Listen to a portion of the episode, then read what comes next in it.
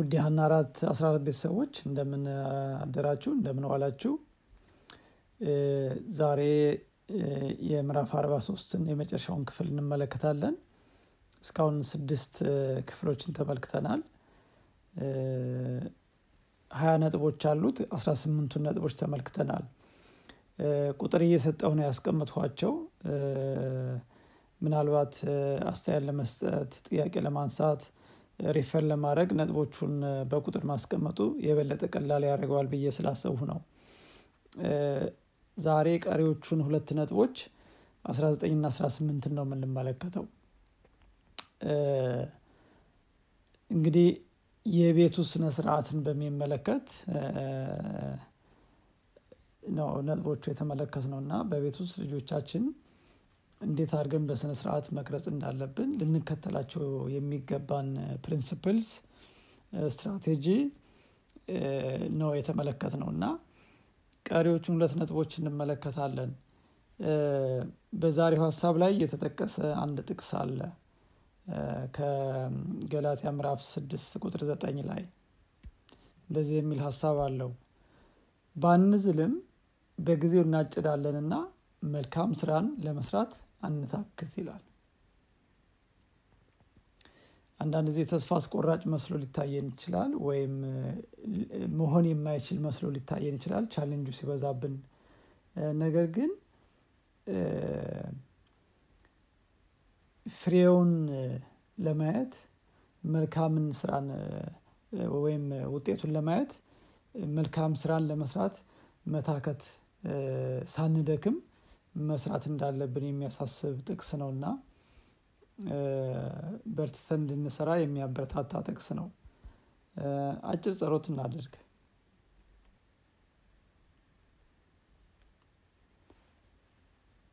ሁሉን ማድረግ የምትችል ቅዱስ የሰማይ አባታችን ሆይ በዚህ ሳምንት ውስጥ በተከታታይ የተማርናቸውን ነጥቦች ጌታዊ ልጆቻችንን በስነ ስርዓት ለማሳደግ ለማስተማር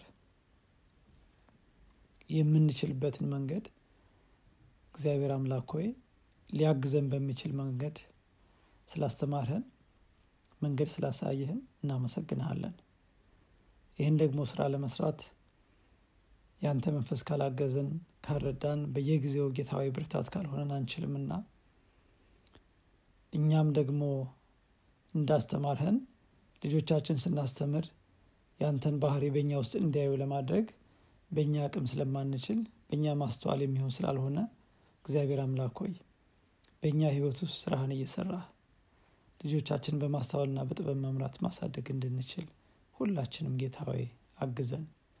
ለዚህም ደግሞ ጌታዊ በጸሎት የበረታ እንድንሆን እግዚአብሔር አምላክ ሆይ በእያንዳንዳችን ህይወት በእያንዳንዳችን ቤት ውስጥ እየተገኘ ስራችን እንድሰራለን እንድታግዘን እንድትመራን ጉልበት እንድትሆንን እንጸለያለን ቀሪዎቹን ደግሞ ጌታዊ ነጥቦች ዛሬ ስንመለከት ተጨማሪ ማስተዋልና እውቀት እንዲሆነልን ብርታት እንዲሆነን ለእያንዳንዳችን በልባችን እንድታስቀምጥልን እንጸለያለን በኢየሱስ አሜን።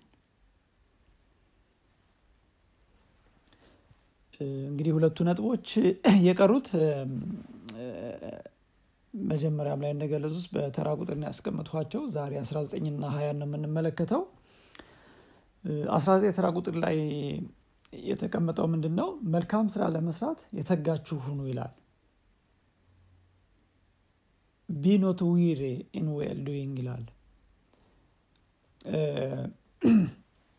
ወላጆች ልጆች ላይ ሊሰሩ የሚገባቸውን የስነ ስርዓት ትምህርት ቀጣይነት ያለው ሊሆን ይገባል ይላል። አንድ ቀን በጣም በትጋት ሰርተን በሚቀጥለው ቀን ደግሞ ችላ የምንለው ነገር አይደለም ብዙዎች ለመጀመር ቆራጥ ናቸው ይላል። ነገር ግን አይቀጥሉበትም። ይህ እንግዲህ በጣም continuity ያለው ስራ ነው እና አንድ ቀን ያዝ አንድ ቀን ለቀቅ ሳይሆን የማያቋርጥ መሆን አለበት። እየጨመርን እያደግን መስመር እያስያዝናቸው እንድንሄድ continuous የሆነ በምናሳያቸው ስነ ስርዓት ላይ ደግሞ የሚቀያየር ሳይሆን እየጎለበተ እንዲሄድ የምናደርገው መሆን አለበት ይላል። እና አንዳንድ ጊዜ ብዙ ጥሩ ጥሩ ነገሮችን ልናደረግ እንችላለን። ነገር ግን ኮንቲኒስሊ ካላደረግ ነው በየዕለቱ ካላደረግ ነው በጣም ጥሩ ነገር እንሰራና በጥቃቅን ነገሮች ላይ ደግሞ እንወድቃለን። ድክመት እናሳያለን ስለዚህ በጥንቃቄ መመራት አለበት የማያቋርጥ መሆን አለበት። ልጆቻቸው ስተታቸውን አርመው ጥሩ ደረጃ እንዲደርሱ ይመኛሉ ይላል ወላጆች። ግን በስራ የታገዘ ስላልሆነ ያሰቡት ሳይሆን ይቀርና ከፍተኛ ተስፋ መቁረጥ ውስጥ ይገባሉ። አንዳንድ ጊዜ ዝም ብለን ውሽ እናደረጋለን ልጅ እንደዚህ በሆነ እዚህ በደረሰ እንደዚህ በሆነልኝ የሚል ምኞት ብቻ ይሆናል ይላል። ነገር ግን መስራት አለብን። ስራውም ደግሞ የማያቋርጥ መሆን አለበት። እዚህ ላይ ሰንበትን ይጠቅሳል። በተለይ ሰንበትን መጠበቅ ማስተማር ከባድ ሊሆን ይችላል። ልጆች በዚህ ሂደት ውስጥ ደስ የማየ ስሜት ሊሰማቸው ይችላል። ወላጆቻቸው በጣም ወግ አጥባቂና ናቸው ብለው ሊያስቡም ይችላሉ። ነገር ግን ወላጆች በታማኝነት ጠንክረው ከሰሩ ይህን ከባዱን ጊዜ አልፈው ለብዙ ሰው በረከት የሚሆኑ ልጆች ማፍራት ይችላሉ ይላል። ይህ ሁላችንም experience የምናደርገው ልጆች በጣም ትንሽ እያሉ ቤተክርስቲያን መሄድ በጣም ነው ደስ የሚላቸው። እያደጉ ሲሄዱ ግን ጥያቄ ማንሳት ይጀምራሉ። ማጉረምረም ሊመጣ ይችላል። ተቃውሞ ማንሳት ሊጀምር ይችላል። ደበረኝ መሄድ አልፈልግም። እንደዚህ አይነት ነገር ሊከሰት ይችላል ስለዚህ ያ ከመሆኑ በፊት ፍቅር እንዲያድርባቸው እንዲወዱት ማስተዋል እንዲኖራቸው የማያቋርጥ ስነስርዓት ተምረው እንዲያድጉ መጣር አለብን ማለት ነው። ለዚህ ነው መግቢያ ላይ ያነበብነው ጥቅስ እዚህ ላይ የተጠቀሰው። ባንዝልም በጊዜው እናጭዳለን እና መልካም ስራን ለመስራት አንታክት ይላል። እና እንግዲህ በዚህ ቃል እንድንጽናናና እንድንበረታ ያስፈልጋል ማለት ነው። የመጨረሻው ነጥብ ስነ ስርዓት ስታስተምሩ ከእግዚአብሔር ቃል እየጠቀሳችሁ ሊሆን ይገባል ይላል። እንግዲህ ፓስተር ምላክ ይህን ፕሮግራም ስንጀምር መጀመሪያ ያስታወስን ነገር ነበር። በሳምንት አንድ ቀን ለልጆች የተለየ የቤተሰብ ጸሎት ቀን ወስነን በአውሮፓ ኮንፈረንስ ላይ የነበራችሁም ታስታውሳላችሁ? እህታችን ጃኔት የነገረችን የጸሎት ቦታ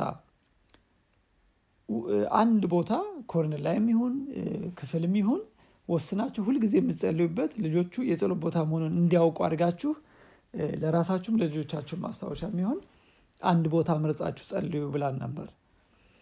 ይህ እንግዲህ የልጆች አእምሮ ላይ በጣም ብዙ ሊቀመጥ የሚችል እያስታወሱት ቁም ነገር ያለው ነገር እንደሆነ እየገባቸው ለልባቸው የሚቀመጥ ነገር ነው።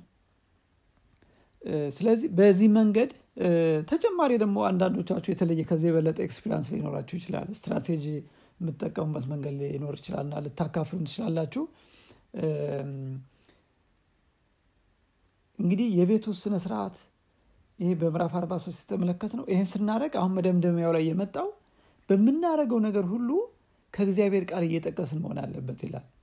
ይሄ ማሰሪያ ነጥብ ነው። ልጆች ስህተትን ሲሰሩ ወላጆች ጊዜ ወስደው በትዕግስትና በፍቅር በተሞላ አቀራረብ ለእድሜያቸው የሚመጥን ከእግዚአብሔር ቃል ሊያነቡላቸው ይገባል። በስህተታቸው እንዳይጨነቁ በኢየሱስ ማረፍን አለማምዷቸው። በዚህም ወላጆች በየጊዜው ልጆቻቸው ላይ በሚያደርጉት ያልተቋረጠ የማሰልጠን ስራ ማንም የማይወዳደረው ንጹህ የሆነውን የእግዚአብሔርን መለኮታዊ ፍቅርና አባትነት በልባቸው እየተቀረጸ እንዲሄድ ይረዳቸዋል። እንግዲህ የወላጆች የስራ ድርሻ እግዚአብሔርን ማሳየት ነው ማለት ነው። እና ልጆች እግዚአብሔርን በእኛ እንዲያዩ መጀመሪያ እኛ ይህን experience ማድረግ አለብን ማለት ነው። እና ስናስተምራቸው ደግሞ ከእግዚአብሔር ቃል እየጠቀስን ጥቅስ አብሮ ይህን የእግዚአብሔርን ቃል እየተለማመዱት በጸሎትም እየበረቱ እኛ ከምናደርገው ነገር እየተማሩ እንዲያድጉ ማድረግ አስፈላጊ ነው ይላልና።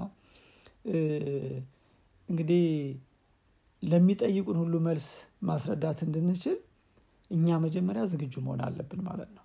ዝግጅታችን ደግሞ የእግዚአብሔርን ቃል ከማንበብ ጋር ነው።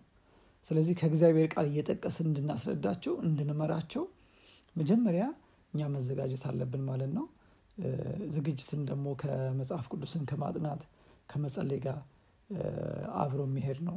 ስለዚህ ይህን እያደረግን እንግዲህ እግዚአብሔር በረዳን መጠን ልጆቻችን ስነ ስርዓት ማስተማር ስናስተምራቸው ደግሞ በእግዚአብሔር ቃል እንዲገነቡ የእግዚአብሔርን ፍቅር እያወቁ እንዲሄዱ በክርስቶስ ማረፍን እየተማሩ እንዲሄዱ አድርጓቸው ይላልና እንግዲህ እግዚአብሔር ሁላችንም ይርዳን። ቀላል ነገር አይደለም።